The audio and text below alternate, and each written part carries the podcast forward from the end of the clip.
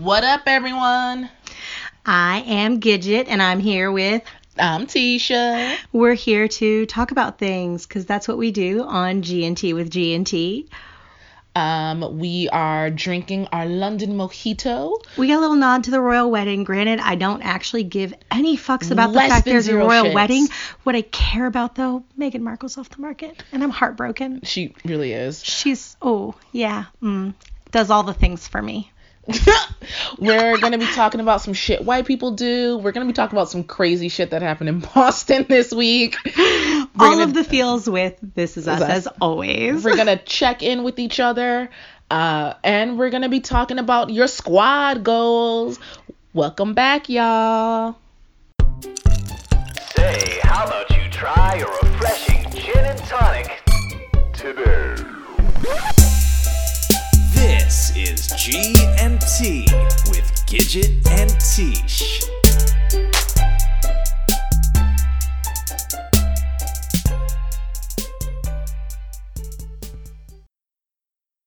So this week we've got some shit that white people do, and Tish found this one, so I'm gonna let Tish talk about this shit that white people do. Shit white people do. Look at here, white folks. I was on the Twitters and the interwebs, and I found gold chicken wings. Now, not gold flaked chicken wings where you're just rich as shit and you have pieces of gold on your chicken wings. No, no, no, no. They took a chicken wing that had no seasoning on it and no paprika. And How do you make chicken wings without paprika? I don't know. Okay. They had no seasonings on them whatsoever. And they dipped it in liquid gold. I don't understand. Not only is that a waste of a good chicken wing, it's a waste of good gold. Wait, and then she bit fuck? into it and it was pink in the middle. Ooh. Ooh. And then they had a bun and they dipped it in gold. And I was like, this is Because, I mean, you know, there's like, look, it's the world's most expensive ice cream sundae, and it's got gold flakes on it, and it's like No, uh, this was $3,000, and the world's most expensive hot dog has gold flake on it, too. not gold flake, which means you probably already seasoned the meat or the thing that yeah, you're eating it's eating. like a thing, and it's got all sorts of things, and then it's No, got no, some no, like no. gold like this flake was on like top. it's liquid gold, and we're just gonna dip it in liquid gold. Now eat it. And I was like, this is not. Who?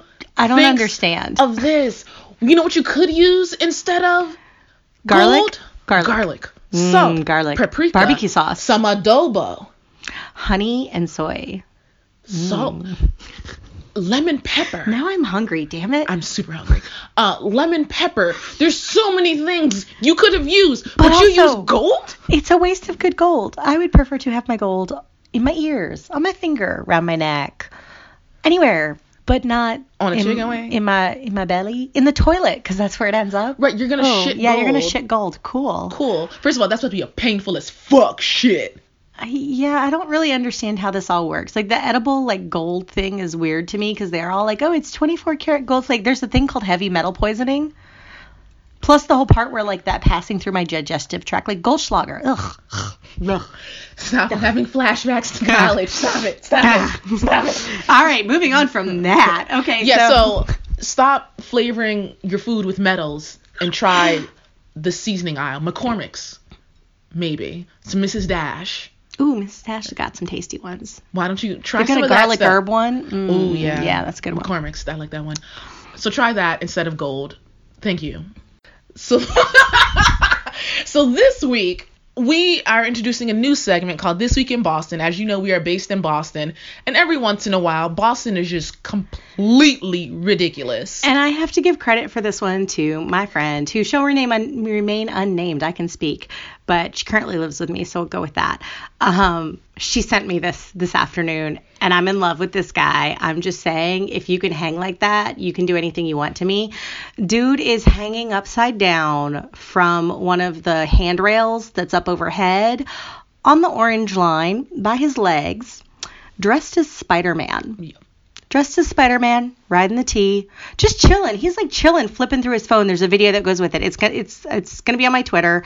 Um, I'll probably actually tweet it, you know, while we're recording, which means it'll be a few days behind on my Twitter when we finally post this episode, so have fun with that. You can go check out my Twitter and find it. Oh, but hey, I have my Twitter now. So that's another thing we had to remember to say here cuz we know that I don't really do the Twitter At thing all. at all cuz for real, I think I have like 7 followers. So- Thanks so- to whoever the new person who followed me last week was. Yeah, yeah. You're cool. Um, but for real, you guys have to find me. It's Psyche Tempest. That's P S eight wait, P S Y C H E T E M P E S T. Psyche Tempest. Also, if you look in the notes of the GNT pod Oh, on the yeah. profile, she's Yeah, we did that. listed. I added that. Um, you can also follow me on Twitter at I don't do nature. Yours is uh, way easier. Yeah, because it's true.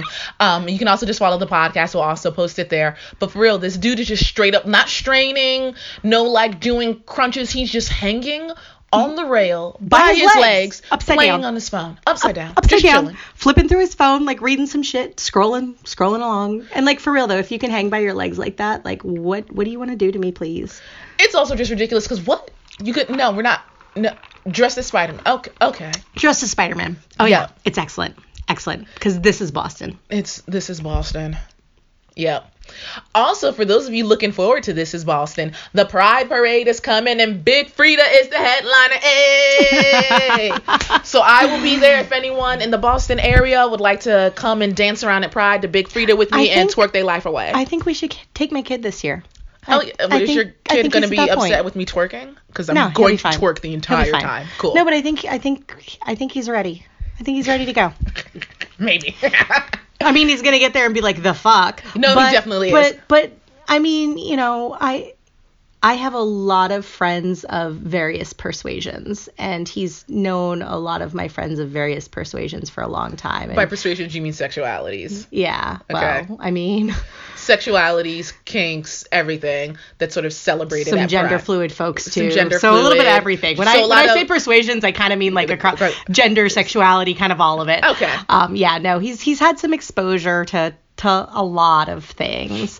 Um, so like nothing should be like, oh my god, that's a thing, but at the same time, like, Like- pride's out there. Pride, Pride, especially Pride in Boston, because it's gonna be warm, so there's about to be cleavage down to the floor, and like no one's gonna have a shirt on, whether they're male, female, or in between. I mean, he's 15 though. yeah, know? like all right, so it's, time. going to be fun. But I will be twerking to Big Freedia, so there's that. Um, we will be there. We will be posting pictures on our Twitter, so let us know if you just want someone to go with, um, and we'll meet up.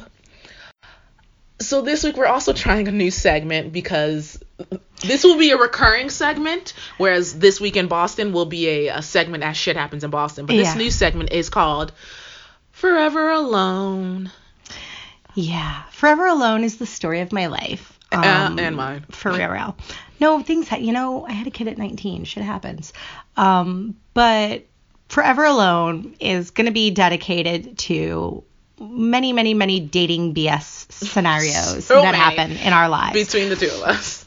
So we're going to start with I'm going to tell a little story about this gentleman that I talked to recently. Um, I'm going to spare you the back and forth reading of all of the things that Tish got earlier, but it is utterly hilarious, and it's possible that eventually I will decide to recreate it on my Twitter. Like there might end up being some screenshots, but gist of it is I started talking to this guy a few weeks ago, had relatively normal conversations about, you know, kind of some of the basic things we were into, work, that kind of stuff, the like usual chit chat. But at the time, I was also incredibly busy at work. I was getting ready to change roles and was just like underwater trying to get everything squared away. And you know, kind of wrapped up our initial conversation with, you know, if you'd like to get together some point, we can figure that out. But like right now, I'm busy as fuck. And then we kind of fell off for a couple weeks and had like a hi, how's it going here and there over the last few weeks. Then yesterday we start talking again. Um, I, well, I guess it was the night before we started talking, and I a couple times in the early conversation, he's like, "Should we exchange pictures?" And I'm like, "Dude, we're on Bumble. There's pictures. I'm not really sure. Like, duh, I know what you're saying, but not really trying to go there. Try to kind of push that off and redirect." So we start having this conversation though, um, and I'm like, oh, so, you know, how's work going this week? And he says to me that he is on bereavement because his dad died. Oh wow, I'm sorry. Like that's I like I kind of didn't know what to say because how do I keep like joking about meeting up and like it's hard to be flirty when someone's like my dad died. Um, so I'm just like I'm sorry. And he says thank you, which is a normal reaction to that. Like Yeah, that's you yeah. know. Then like a few seconds later, he's like, "We can talk." Okay, yeah, we can. Or no, we can text is what he says. We can text. I'm glad that you unilaterally decided that, but okay, I'm just gonna not answer immediately because I'm actually trying to work. He sends me his phone number, and then he says that's too forward, and then he says he's sorry. I'm like, this is all within like 10 seconds of each other. yeah, they're like boom, boom, boom, boom, boom. And I'm like, sorry, I'm not answering so fast. Like, I'm busy. I'm kind of working. Proceed to have a little more conversation. He says that he really wants to. Did he say do freaky things with me or kinky things or No, something? he said he wanted oh, he wanted to- to send me a he picture. wanted to. He's like, is it Send wrong? I want to send picture. you a naughty picture. And I'm just like, yeah, that's not okay. We've never met. So I have been doing the online dating thing forever. And honestly, like 90% of men very quickly say something that is at least borderline inappropriate. And I redirect and tell you it's not okay, and you have a choice. You continue, and I'm done with the conversation, or you have an op- you get one chance. Um, because honestly, if I just nixed every guy who ever said anything cheeky to me, I'd never, ever, ever go out with anyone. So all right, your dad just died. That's a little awkward. And I'm going to try and give you the benefit of the doubt, though. So I try to like redirect. I'm like, this isn't okay. So I say that I think maybe we're not on the same page. And he's like, no, no, no, we are. I'm like, because it seems like you just want to hook up. No, I'm really into you. I'm like, okay, well, why do you think we'd be so good? Um, Time out. At this point, you can point to, well, we have these things in common. I'd like to do X, Y, and Z activity with you. Like, let's go mini golfing. Or be like, I actually don't know that much about you. Let's plan a time to go bowling. And, like, let's redirect to a date. Did that happen, Gidget? No. He proceeds to tell me that we would fit well together, that he is tall and handsome and I am beautiful. Thank you very much. I know I am, but what does that have to do with why we would be a good couple? And I tried to redirect again and I, I asked him what things he thought we had in common or something like that. And he didn't answer the question. He said we were both attractive and both smart or something along those lines. And I was like, okay. And then he says he would make me happy. And I stepped in it. I knew it was coming and I stepped in it anyway. And I was like, I feel like you don't really even know me. Why do you think you would make me happy? And he says, Well, I gotta be honest, I got a great penis. And he's like, I feel is. like it wouldn't be honest if I didn't say so. And then he was like, I just ruined it, didn't I? Yes. Yes, you did. I was polite. I said, Yes, I think you did. I told you that this is not what I'm looking for. Like, sex is not the priority in a relationship for me. If I want good sex, I've got that from a few options. I, I you know, like, that's that's not hard to find. It's not hard to find a good lay. I know several of them. I see several of them. But that's not my primary thing. And if that's the thing you're looking for first in a relationship, yeah, this is not the relationship for you. I am not the relationship for you. So I tell him this in a more concise manner, and he says, Well said. Well said. Yes, it was well said. Thank you very much. I communicate beautifully. and you're like, well, fuck this. and I will be forever alone. Um, and this week in my Forever Alone, so a couple weeks ago, I started talking to this girl, and it was just totally on ch- off chance. We were on Tinder, and all of a sudden, like true lesbians, we go on like four dates in four days, and we're talking about like again true lesbians. You know, here's who would carry the children if we had children. Here's the type of house we want to buy in the future. And here's what I like in bed. And here's what you like in bed. But also, like, here's where we would spend Christmas. And here's How many would ch- babies we want? oh, God. We had the. We were. What diff- would we name them? What would we name them? who we're different religions, so we're like, oh, would any of us change religions, or would we have like an interfaith marriage? And where like who would carry the children? Like true lesbian shit. We're going like to mile ten within two minutes of meeting each other. Now we're just going to pause and say Stereotypes exist for a reason. Some of them are exist because they are often true. Some do not. We are not stereotyping everyone, Tish. Whatever. I'm hey, you know. It's a thing for a reason. you know the joke. What does a lesbian bring on the second date? U-Haul. Oh, you all? Yeah. So I was like, so we're going like full steam ahead. We did all this like emotional labor, and then we start getting physical, and she just sort of is like, "JK, nah." And so I was like, "Ah, well, fuck," because now I'm like, She was very invested. We I was all were very very, invested. sad. Here's the she was very excited. for and people, it's, I was yeah. very excited. I don't get excited about people often at all.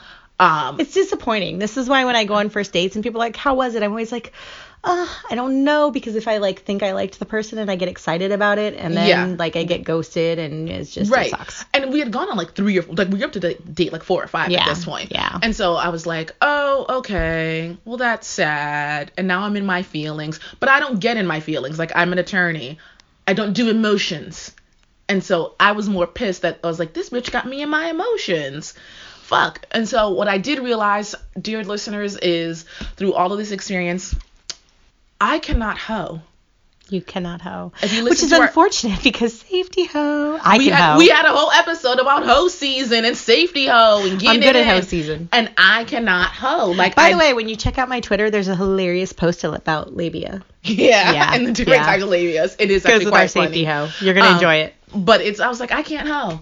So this is another reason why I will be forever alone.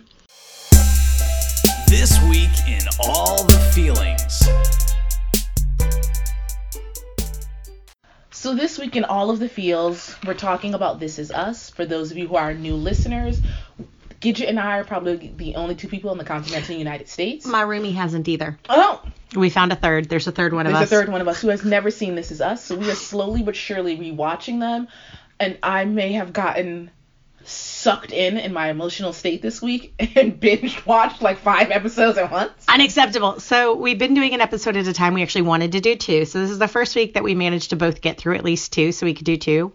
Um, but I'm a little mad at Tish because she got way ahead, and I was like, "Bitch, slow your roll down." Because I, I was I told her she had to go rewatch the two that we need to talk about. So the two we're talking about though are episodes four and five. Yes.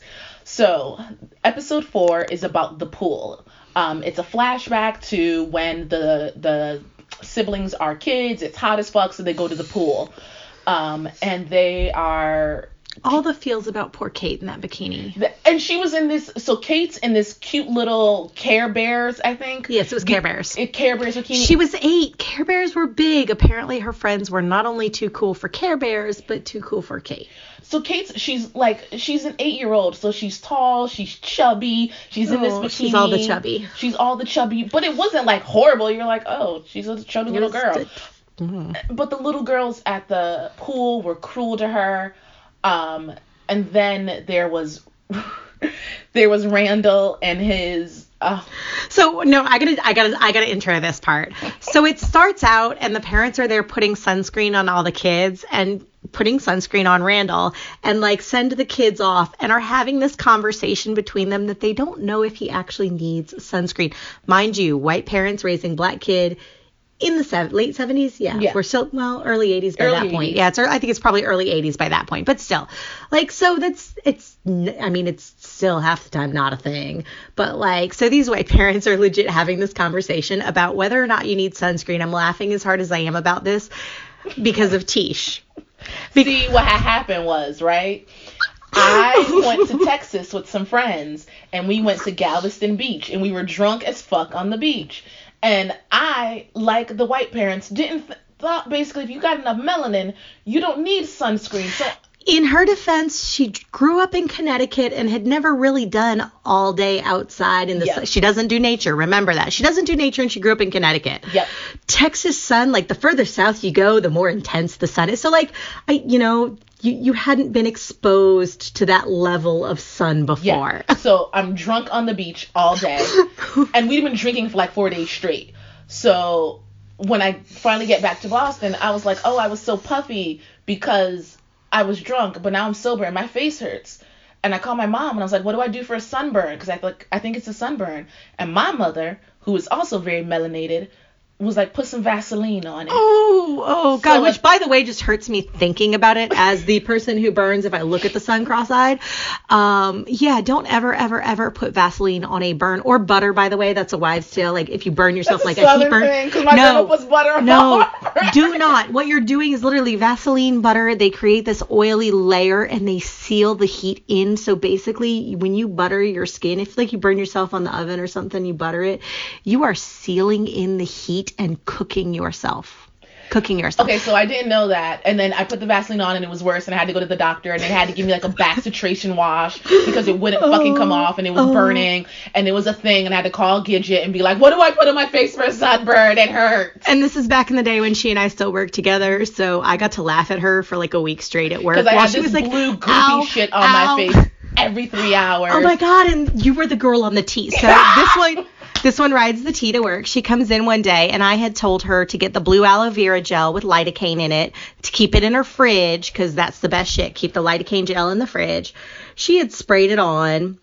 Riding the T into work, everybody's looking at her. She thinks she looks hot because people are looking at her. Yeah, no, she hadn't rubbed that shit in. Her face was blue. Just saying I look like a shows up and I'm like, what what's on your face?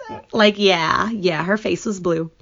Um, but that's why I laughed so hard when they got to the sunscreen thing. I was like, oh my god, they don't know if he needs sunscreen. It's a thing. Like, especially if your parents also grew up in New England and you don't really go anywhere, why would you need sunscreen?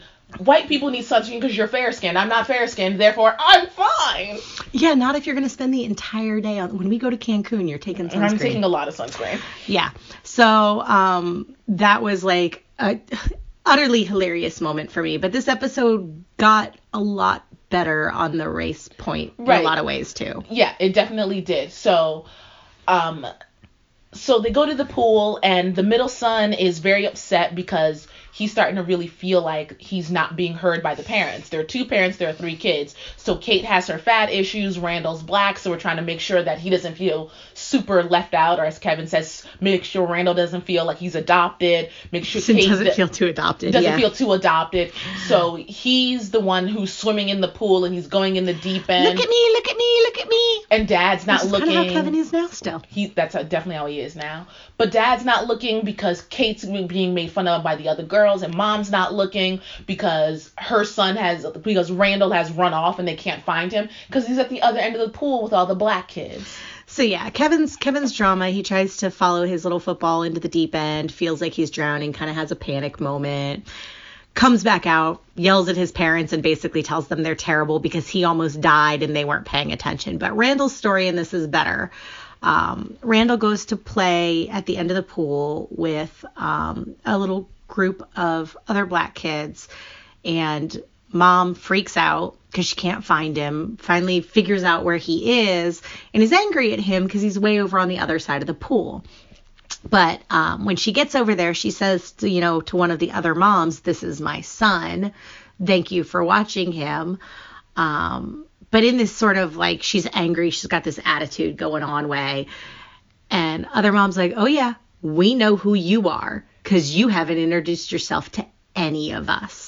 Right. And so it, it seems like at this point, she was like, when other parents adopt their kids or get their kids, they come and introduce them to us or introduce themselves to us, making it seem like there's a few inter inter I don't know adoptions. that it, I don't know that it was even that so much as your kid's black and wants to play with the other black kids, and yet you haven't made any effort to make him like you know. to come and see the To- other black kids. Why, why don't you go? Why have you stayed away from us? Right. Why have you stayed away from us? Like I don't even think it was about like there being any other interracial adoption because I honestly really don't think, given the time frame, that Maybe there weren't. you lot. know that's the. But you're supposed to get this like, yeah, your kid's black, so why the hell aren't you giving him a chance to talk to us?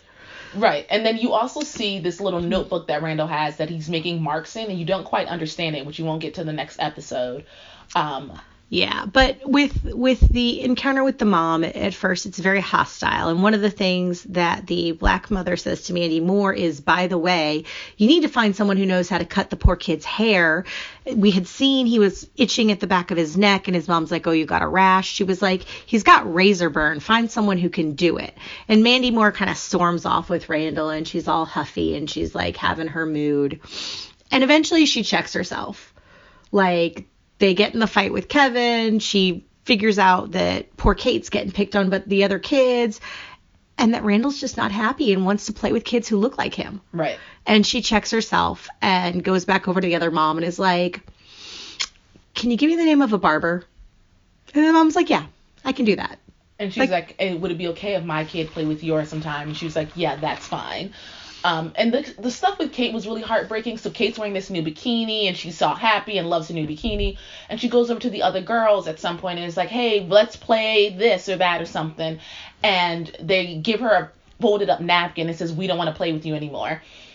And, it on- has a little pig drawn on and it. And on the napkin is a little pig, and it says you shouldn't. It says something like you shouldn't wear that, or we don't want to. You embarrass us. You embarrass us. We don't want to play with you anymore. You embarrass us.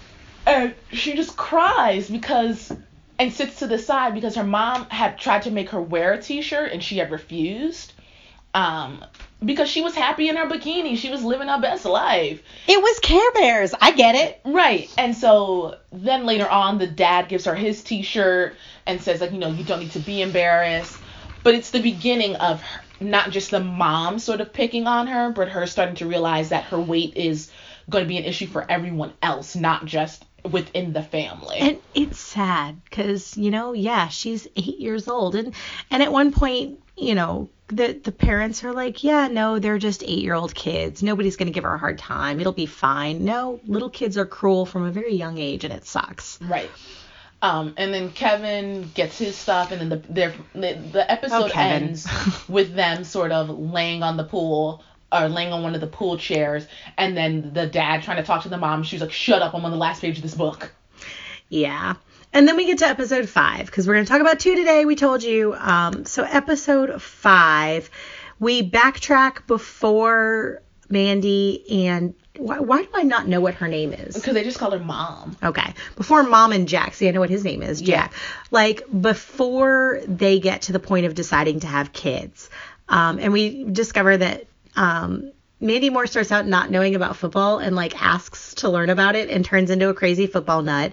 And through a series of like flashbacks with them in the Super Bowl, we learn that Jack really wants to have kids. He sees that as part of their relationship, and she doesn't. Right.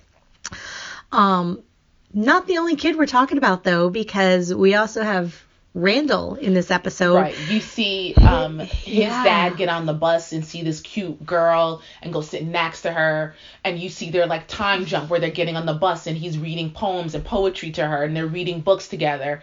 And then you see them both sort of slowly descend into a drug addiction. Yeah. Um and you see them you see her pregnant and you see her have the baby and you see him decide like passing the, choice, fire yeah. station and being like, we can't raise. He's holding this baby. He's like, we can't raise this baby, and dropping the baby off at the fire station. But in present time, we also have Randall and his wife. Mm-hmm.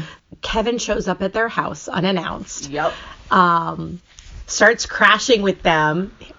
Randall's wife, in her classic fashion, um, is like, I don't know how to say this gently, and he, she's like, when the fuck are you getting out? like, when are you leaving? Yep. Um, and he he talks about he's he because he he had come to New York. He had come to New York to um try to do theater. And he talks about how lonely his hotel room is. And Randall's like, the fuck, we're taking your hotel room tonight. You can have the kids have fun. Don't They, kids. they show up at the hotel room though, and his wife's like, so I'm late. And it's interesting. This surprised me a little bit because they both were like, not happy Right. about this prospect, which, you know, they seem to be really great parents, great with their kids, like their kids are their world. Like maybe you didn't plan on a third, but I didn't expect them both to be like, this is the fucking worst thing ever. I felt it was more like he was saying like I had plans for us and she had plans for them, which is like, oh, because their kids are in like middle school now No, or, or late elementary. no, they're they're probably like I think they're supposed to be like maybe six and nine ish. Maybe. But I think just in time wise, it was probably so much. So he's dealing with his dad, his Yeah, brother's that's living because they had literally left their home because there was too many people there, and now she's like, "JK, maybe popping out another one." They're probably just really overwhelmed it at just that they they seemed remarkably like unhappy with this Yeah. prospect.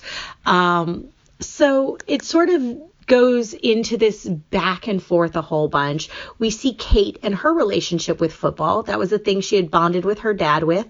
Um, she's talking about watching the Steelers. Toby wants to ha- watch with her, and she's very much no, no, no. He's like, no, no, no, we can do this. So he invites her over, and she decides it's cute, and she goes. And then his friend is there, and she gets pissed and walks out. But she gets pissed, righteously so. If you were a true football fan, I want to watch the fucking game. He paused the game. You don't pause the game. So they pause the game to like look up something. Neither of them really understand uh, Toby nor the guy that Toby invited really understand the game. And she's like, they keep trying to talk to Kate, and she's like, uh huh. Yeah, no, that's cute. They start standing in front of the TV, and I was like, no, I understand why she's pissed. Move, bitch. So Kate loses her shit and leaves. Eventually, Toby shows up and is like, What the hell was that? And she explains that it's a thing she did with her dad. And at this point, so before we had met, Mandy had showed up with the friend. Yeah. And we've seen the interaction at the beginning of this episode Mandy and Jack and what the hell's the friend's name? Now I'm blanking on that one too. I freak, M- M- Miguel? Miguel, yeah, Miguel. Miguel and his at the time wife talking about their kids when they were all young. Um, we don't really know what's going on. Kate says she watches with her dad, and Toby's like, "Oh, that's cool. You know, I'm glad that's a thing." And she's like, "Yeah, you want to watch with him?" And hands Toby an urn. So this is our first introduction that Jack is dead. We had had hints about it before. We knew he was somehow gone by this point, but Right. they'd never told, you know, they they never, never said he was dead. Nobody dead. really said where dad was. So it's the first time you learn that he's dead. And by the end of this episode, though, we get to Kevin, and Kevin's struggling with this fucking theater thing, and his audition was a train wreck. Oh, that God, was yeah. bad. That was so bad. Oh, it was bad. Um, and somehow he gets the part anyway because they decide the Manny's going to sell episodes. And he's trying to learn his lines and he's doing a terrible job. And he has this terrible conversation with Randall's girls about dying and dead people. Oh, that was so bad. And in the end of it, he comes in to talk to the girls and he's like, I want to tell you guys a secret because I'm sorry because they're mad at him because it was bad. And he has this painting.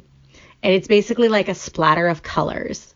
And he says whenever he reads a new script, he paints it. And it's a thing he does for himself, but it's basically his emotional reaction.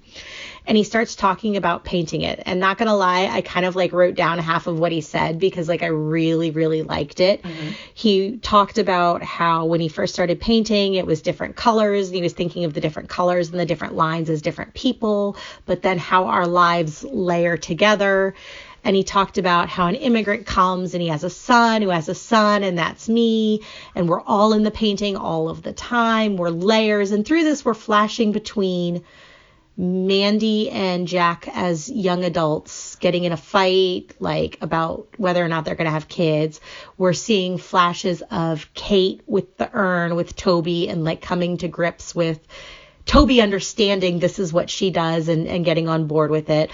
Flashes of Randall and his wife waiting on the pregnancy test. Flashes of Randall's dad, um, who we know is dying, which was part of the conversation with the kids that went so badly.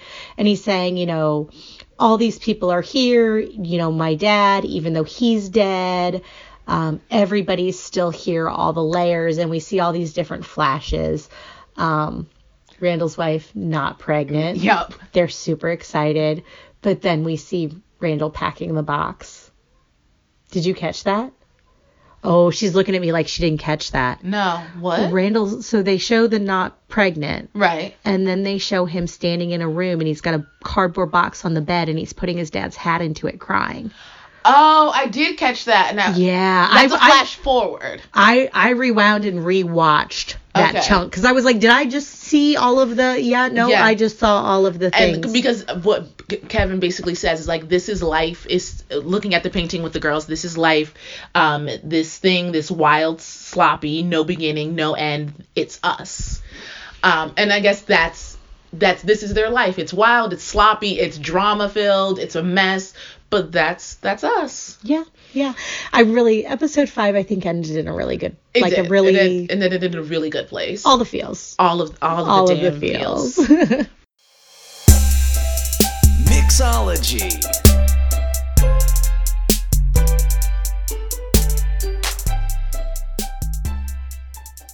So now we're going to talk about our drink. We are drinking a London mojito. A London mojito is a little bit of a twist on a classic mojito. It's a mojito but made with gin. Because gin is better. Much better. I mean, not gonna lie though, I do like rum and I like mojitos, and I definitely have a bottle of Jamaican rum that a couple friends brought me. That's gonna happen this summer. My deck has all this mint growing. There will be mojitos with Jamaican rum. Rum, but for G and T, we got to get our G in at Right. least. we we got to try. So this London mojito, um, it's one lime, one ounce of sweetened lime juice, one ounce of dry gin. We did way more than that. 20 mint leaves, six ounces club soda, five ice cubes. We also did more than that. Um, And I'm gonna I'll make sure I share a link to this with you so that you know it'll be on Twitter. We'll have a link to the to the place where I found this recipe since it's not a made up one. since we didn't make it up this time, we did tweak it a little. A Little bit. Um, so slice the lime in half. You cut one half into uh, wedges and drop them in a pint-sized mason jar. The mason jar part of this is fun. Drinking out of a mason jar was weird. I ended up pouring it into a cup, but the making it in the mason jar was fun. No, that was fun. Um, you squeeze the juice of the other half of the lime into the mason jar. You add your 15 mint leaves and simple syrup or sweetened lime juice. We tried just simple syrup, and I didn't think it was that good, so I added a little bit more of the sweetened lime juice, and I thought that made it a little better. Yeah, and I mean, I went a little light on the sweetener too, though, because I don't always like my drinks as sweet, oh, and Oh, I do. because I added more gin and and it's pretty heavy on the club soda, I think it needs the sweetness. So you muddle that. You're gonna add your ice cubes. So wait, let me pause on the muddler. Uh, muddling, if you do not have a muddler, which is a little thing that's kind of lumpy on one end that's made for making cocktails, if you don't have one of those, the back of a spoon against the side of the glass works, or the um, wrong end of a wooden spoon, the handle of a wooden spoon works pretty well too. So if you don't have one, don't panic. You can still make muddled drinks. Yes. Add your ice cubes, add your gin, screw on the lid, shake it. That's the fun part. Uh, the jar will become very cold and frosty. Unscrew the lid, add your club soda, your remaining mint leaves, and drink. Yeah. And I mean, it's tasty. I like gin. I like mint. I like lemon. It works. I do think I want to play with it a little more. Yeah, I don't know if I would. I almost wanted to add tonic instead of club soda, but then it's just a gin and tonic with lime and mint. Um, I think I like it better with the sweetened lime juice over over this uh, simple syrup. I also feel like the ratio here was a little off though because it was only one ounce of gin, one ounce of simple or sweetened lime, and then five or six. What did I say? Six ounces of Six club ounces soda. of club soda. um, and when I make mojitos, there's a whole lot more rum than club. Like Yeah. the soda's kind of a splash on top. So I feel like that's part of what's wrong with this recipe is that the original is made by someone who doesn't drink very much and actually likes club soda. I don't know why you'd like club soda by itself. yeah, no. So I would say my first tweak would probably be more gin and less soda. soda. um, and I say sweetened lime juice over simple syrup. And just a little more of it than I did initially. Yeah. Um, but yeah, I mean, it's a pretty tasty drink. It got us where we needed to be. Um, and it looks fun and colorful. Yeah, it's a perfect summer drink. So if it's warm wherever you are, not in Boston, it's a perfect just like sitting on the deck after work, sitting on the porch, sun still out kind of a thing. Sitting in the sun, trying not to get sunburnt. Shut up. What's on our minds?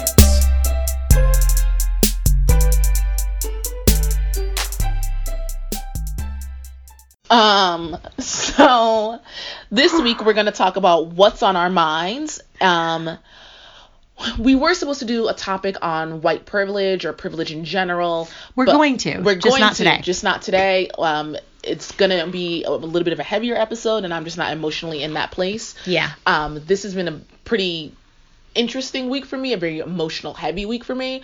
Um, so I wanted to talk about what's on my mind, which is your squad. Um, Because you need one.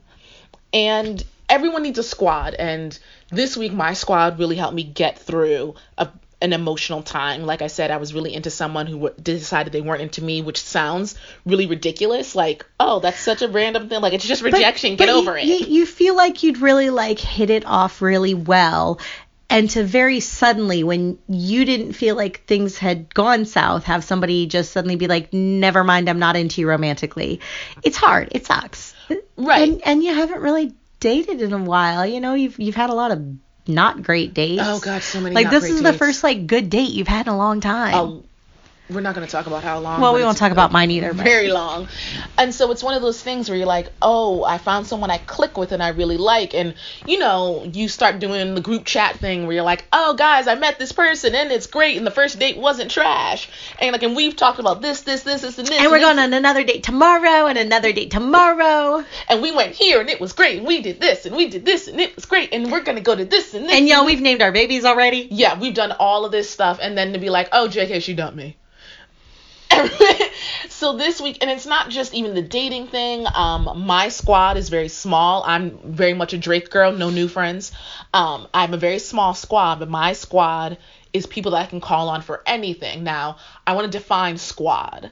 Yeah. So you have acquaint. I have levels. You have acquaintances, friends, and squad yeah. acquaintances are people you know you have something in common you work together you're cordial you really don't hang out outside of the one thing you have in common Yeah. you really don't hang out outside of work you may see them every once in a while at a thing Maybe but maybe you went to school together and they're friends with your friends and so you see each other at Right. stuff and you hang out when you're together and you get along fine when you're together, but you don't go out of your way to make plans with that, That person. person, right. Like the the things you do with that person happen as part of other parts of your life. right um then you have friends and these are the people you make plans with they're the people where you're going to be guests at their wedding they're a little more closer they may know a couple personal things about you but they don't know the real shit. Um, these are people that you call them to help you move. You don't call them. You like- invite them to birthday parties and Right. celebrations in your life and you have a good time or you just get together and have dinner because you haven't seen, Seen them, in, them a while. Right. But they're not the people who are going to get drunk and crash on your couch. Right. And they're not the people you're going to lean on when times get tough. And then you got your squad. This is your smaller circle. So each one of these gets smaller and smaller. You have the most acquaintances. You have a l- good number of friends. Your squad is a very limited number. Your squad are the people that, like, when shit goes left, they're going to be there for you. They're the ones that are going to call you on your shit. They're also going to be your biggest cheerleaders and pump you up. They're going to be the people that you lean on as you go through life. These are your lifelong friends. Now it's it's hard to get a squad. It is. It's hard to get a squad. And sometimes it's hard to keep a squad. I have moved all over the place. You know, Tisha's lived in Connecticut and she's lived in Boston, but Connecticut and Boston aren't that far apart. no. I was born in California. I grew up in D.C. I moved around a little bit of the Virginia, D.C., Northern Virginia kind of area on and off. From D.C., I went to Florida. After nine years in D.C., eight years in Florida, I decided to move to Boston. I went from Florida to Boston. People assume I'm from Florida. It makes me very angry. I'm not from Florida. Fuck that shit. But like when you move 1,500 miles, it's hard. Yeah. Your your squad, like they, you know, that's hard.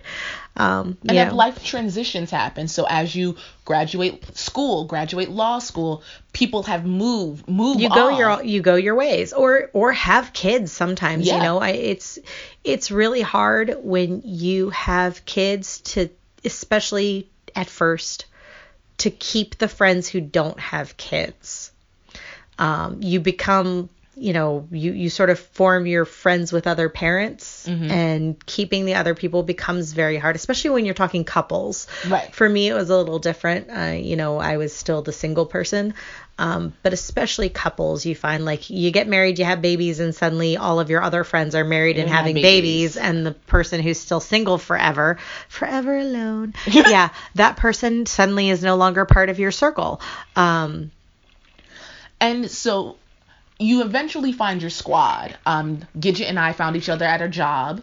Um, and we just sort of clicked. And we clicked. And we were like, oh, eventually we'll make plans outside of work. And when we made those plans outside of work, we actually kept them. And then we talked some more. And then I came to her house and she came to my house. And you start feeling comfortable with that person. And then what makes them squad is something happens.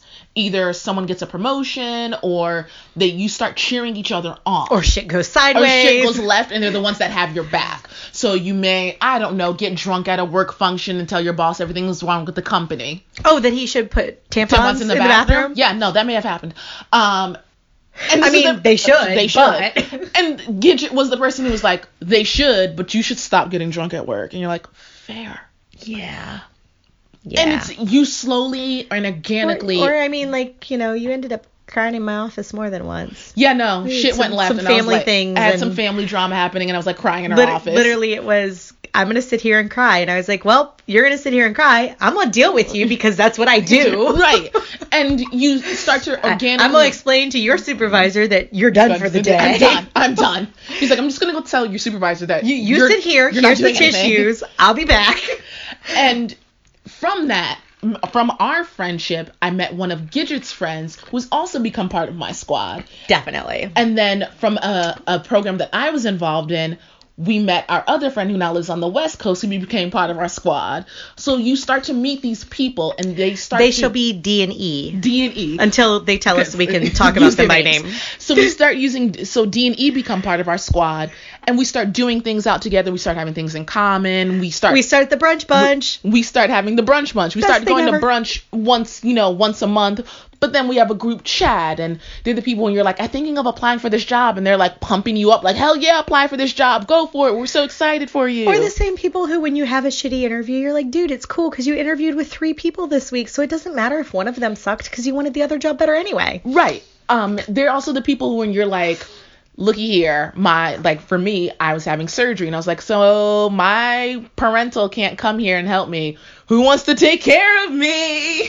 The mom. Thanks, Gidget. Um, and E, if you're listening, this is thank you. Um, You know she will. Yes, she will.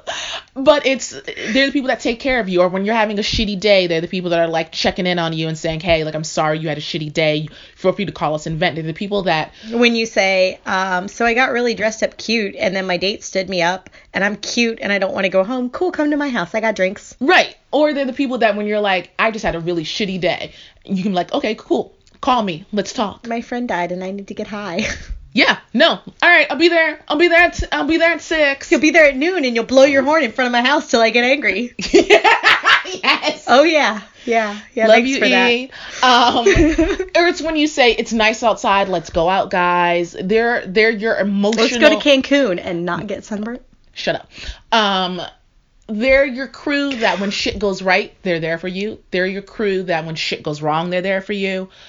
They're your crew that will call you out on your shit. And I think that's what differentiates a friend from a squad.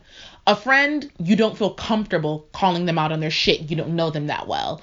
Your squad is someone you can say, hey, I love you, and this is coming from a place of love, but you're fucking wrong.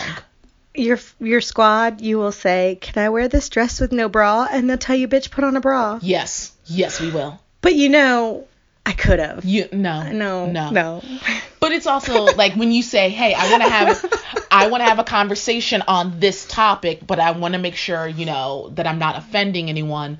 That you say, "Okay, I know And- what your intentions are, so let why don't Yeah, practice that- this that- conversation on me first? That the point is being made in the way that you, so that it, it is received in the way you want the point made. Right. We're gonna talk about that. That's gonna come up. We're gonna That's talk gonna about about your It's- audience. about your audience, but it's also the they're they're the closest people to you other than I would say your family, and they Uh, not necessarily. Some people, their family sucks. Sorry. Yeah. I mean, like, let's, mean, let's be real. You you have a great family in a lot of ways. You also have some not great family. True. I have some great family, and I have some not great family.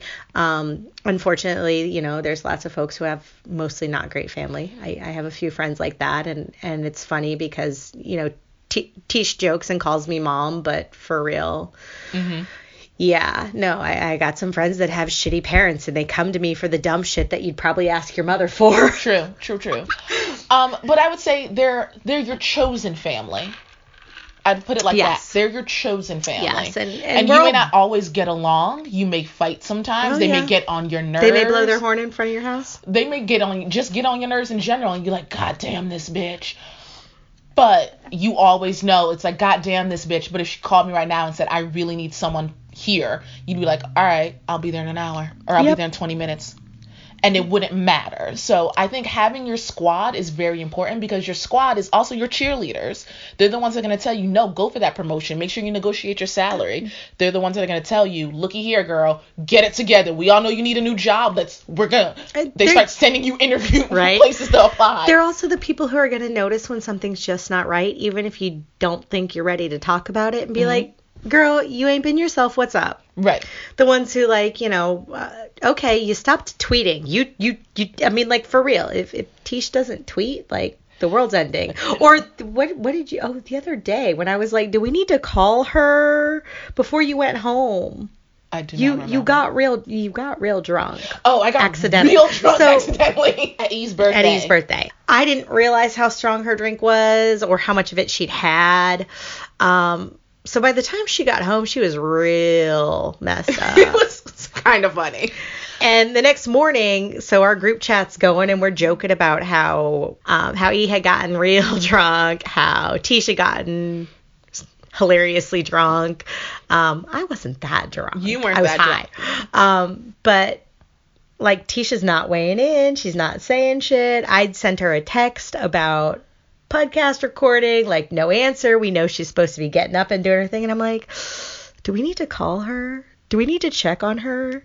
Like, she hadn't answered anybody, and it's like 9 a.m. Like on a work day. Like, do we need to do we need to check? Like, that's your squad. Your squad are the ones who notice that you went MIA the next Right. morning. Your squad is. Oh, and you had the sketchy Uber driver. That was the other yes, reason we were that worried. was the other reason because I had a really sketchy Oh. Uber driver, and I was like, I may get murdered. Here's his address. And the problem with the Uber is then they know where you live. Right. Um, but your squad is also those people that like, should I die tomorrow?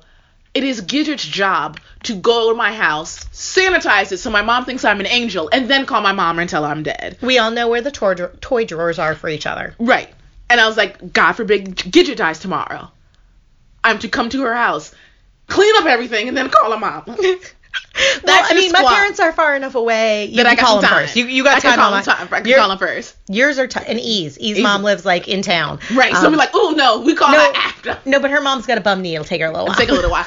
But the whole thing is, is that your squad is people that doesn't, they don't judge you. So I wouldn't be like, oh my god, they might see whatever. These bitches brought it with me. Like we were together. So, so Gee, look at all her toys. Oh wait, I picked that one out. Right, and it's like, oh, look at this scandalous outfit. Did I buy this for this bitch? Like, wait, no, did she borrow this from me? Is this hers? This mine? This hers? Okay. But your squad are the people. They don't judge you. They don't hold things against you. They are your chosen family. And when you're going through any emotional upheaval, good, bad, left, right, or indifferent, they are there for you. So if I say to my squad, I'm going through a whole season, they're cheerleading me on. They're like, yo, bitch, wear that cute outfit. Don't wear a tank top, just wear a bra. Yes. If I'm like, I don't think I can hold, they're like, all right. Well, let's find you a good relationship. What are you looking for? Maybe I know somebody. Maybe we don't. Fuck it. Let's all just be single together. Hey. We're also the ones who are going to be like, girl, we don't care how bad you want to hoe and how good he looks. He got more freaking issues than Vogue. Ooh, that's another topic for another day. Um, we'll, we'll tease this one. So it's going to come up. You're going to have to listen because I don't know when it's going to come up. But she was talking to this boy. He when when we more, joke more issues, than, Vogue. Vogue. Oh my god. Oh my lord. And and she kept going. But damn, he's nice to look at. And I'm gonna hoe. And I'm like. No. Yeah, there are people you don't hoe it up with. It um, cause, cause No. mm, Mm-mm, no, mm-mm. mm. So Like if you'd met him in a bar and had a one night stand and walked away, fine. But he got your number, he knows you. Uh uh-uh, uh uh Mm-mm. uh. So He's that's not getting it in. No.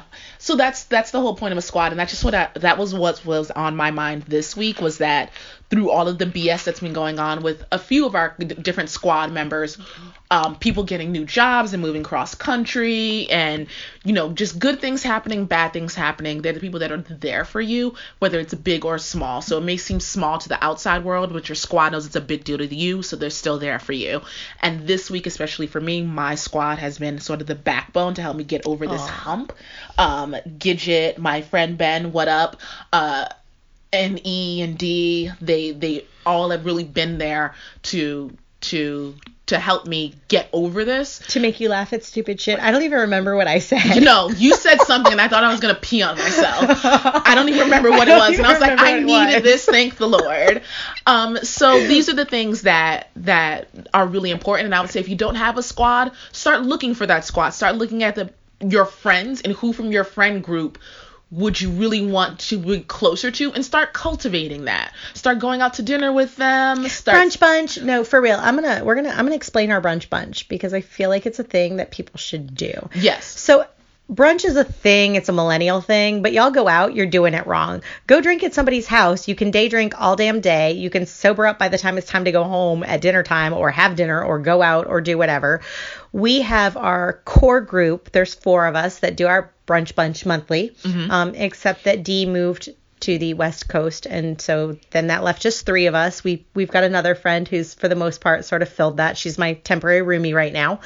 Um, but we also have a larger friend group that's sort of like semi squad for various pieces of us that sometimes we'll be like let's do brunch with everybody. And i've done a few of these now. We always end up at my house because i got the biggest dining room and when we do the big group, you know, the first few times it was like six or seven of us. We did our like big group on the the day after St. Patrick's Day, that Sunday.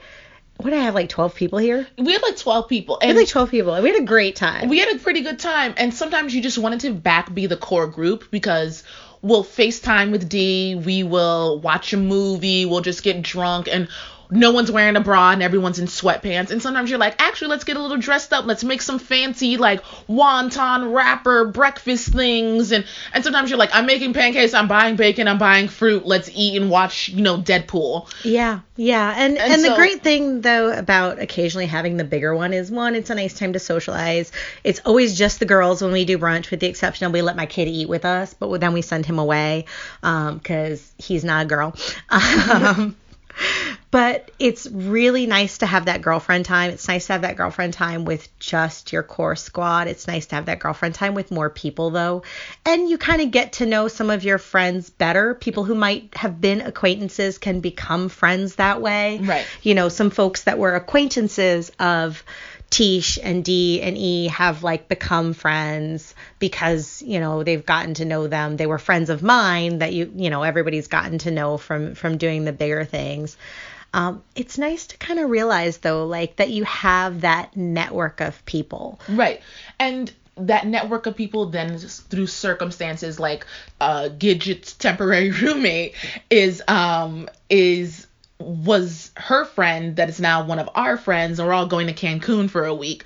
So through them you may get- core pieces of your squad that become your friends like one like I said, one of my other friends who lives on the West Coast, his current girlfriend, I was like, just so you know, I've been friends with you for ten years, but if y'all ever break up, I get her.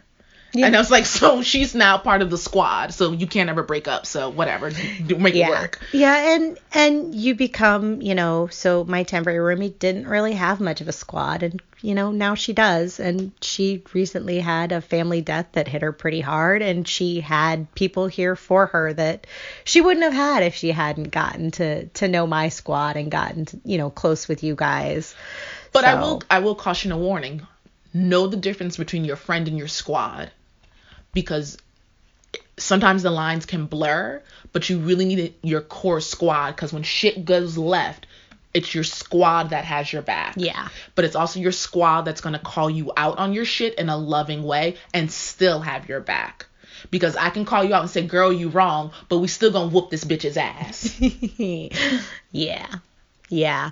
It's it's great to have people who will call you on your shit or who when you don't know if your shit is your shit or not, like Oh no, I, like I do it all the time am I- in the group chat to be am I like, being am like- I oh, being extra or is this wrong? And the people will be like, no, girl, you tripping. And be like, okay, it is just me. All right, I'll work sometimes on that. Sometimes it is just you. I mean, it is. sometimes it's sometimes just you. it is just sometimes it's just you. And sometimes you're like, am I being extra? And everyone's just like, no, this is some fucked up shit. And sometimes you yell at your squad because they honk in front of your house. And then you're like, dude, I've had a week. And they're like, it's cool, get in the car, here's the vape.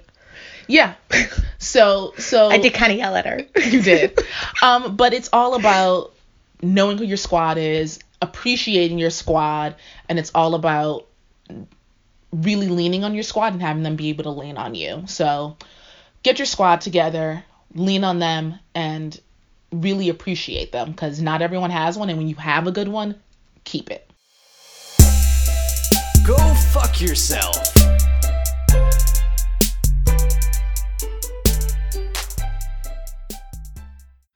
So this week in our Go Fuck Yourselves, mine is going to be really short. You have one? I do have one. Okay. So mine's gonna be pretty short, so I'll go first.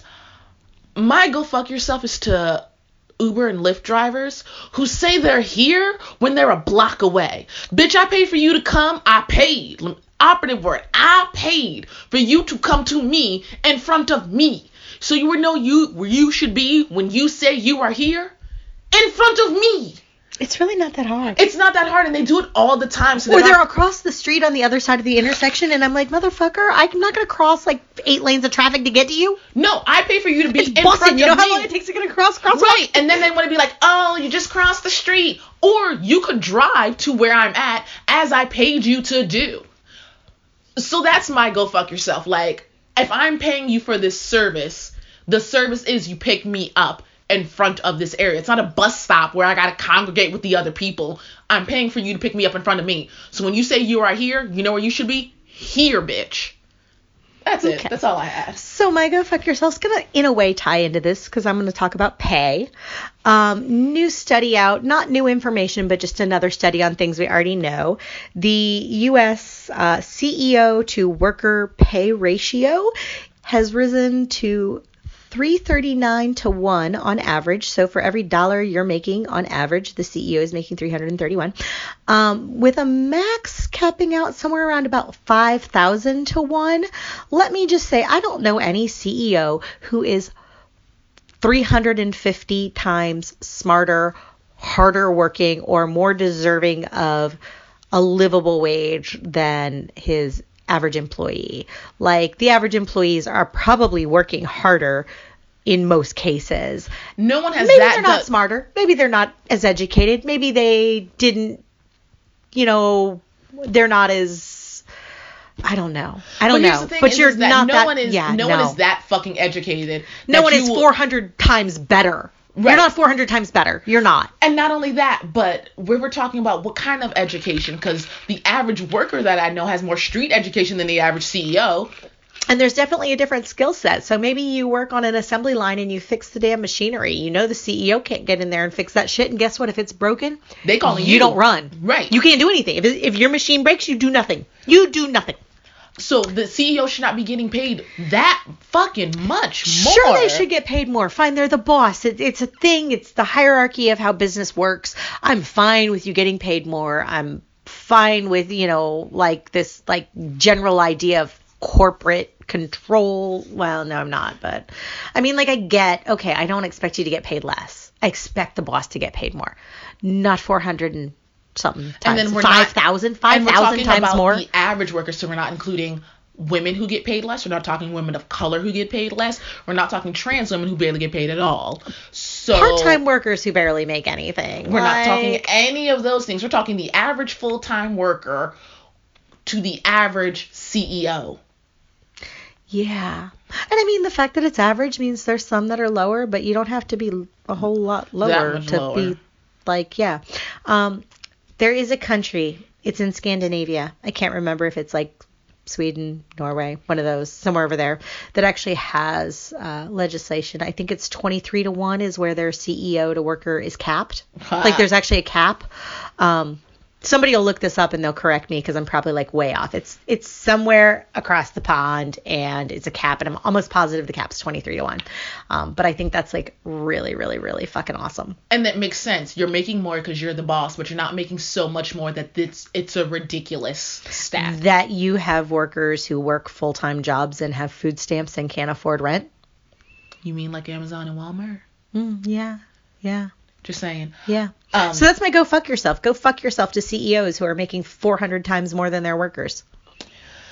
So that's our show this week, y'all. Hope you enjoyed it. As always, call your therapist, take your meds, and pay black women. And I got nothing to say today. I'm done. We're done. We're done. Bye, y'all. Bye.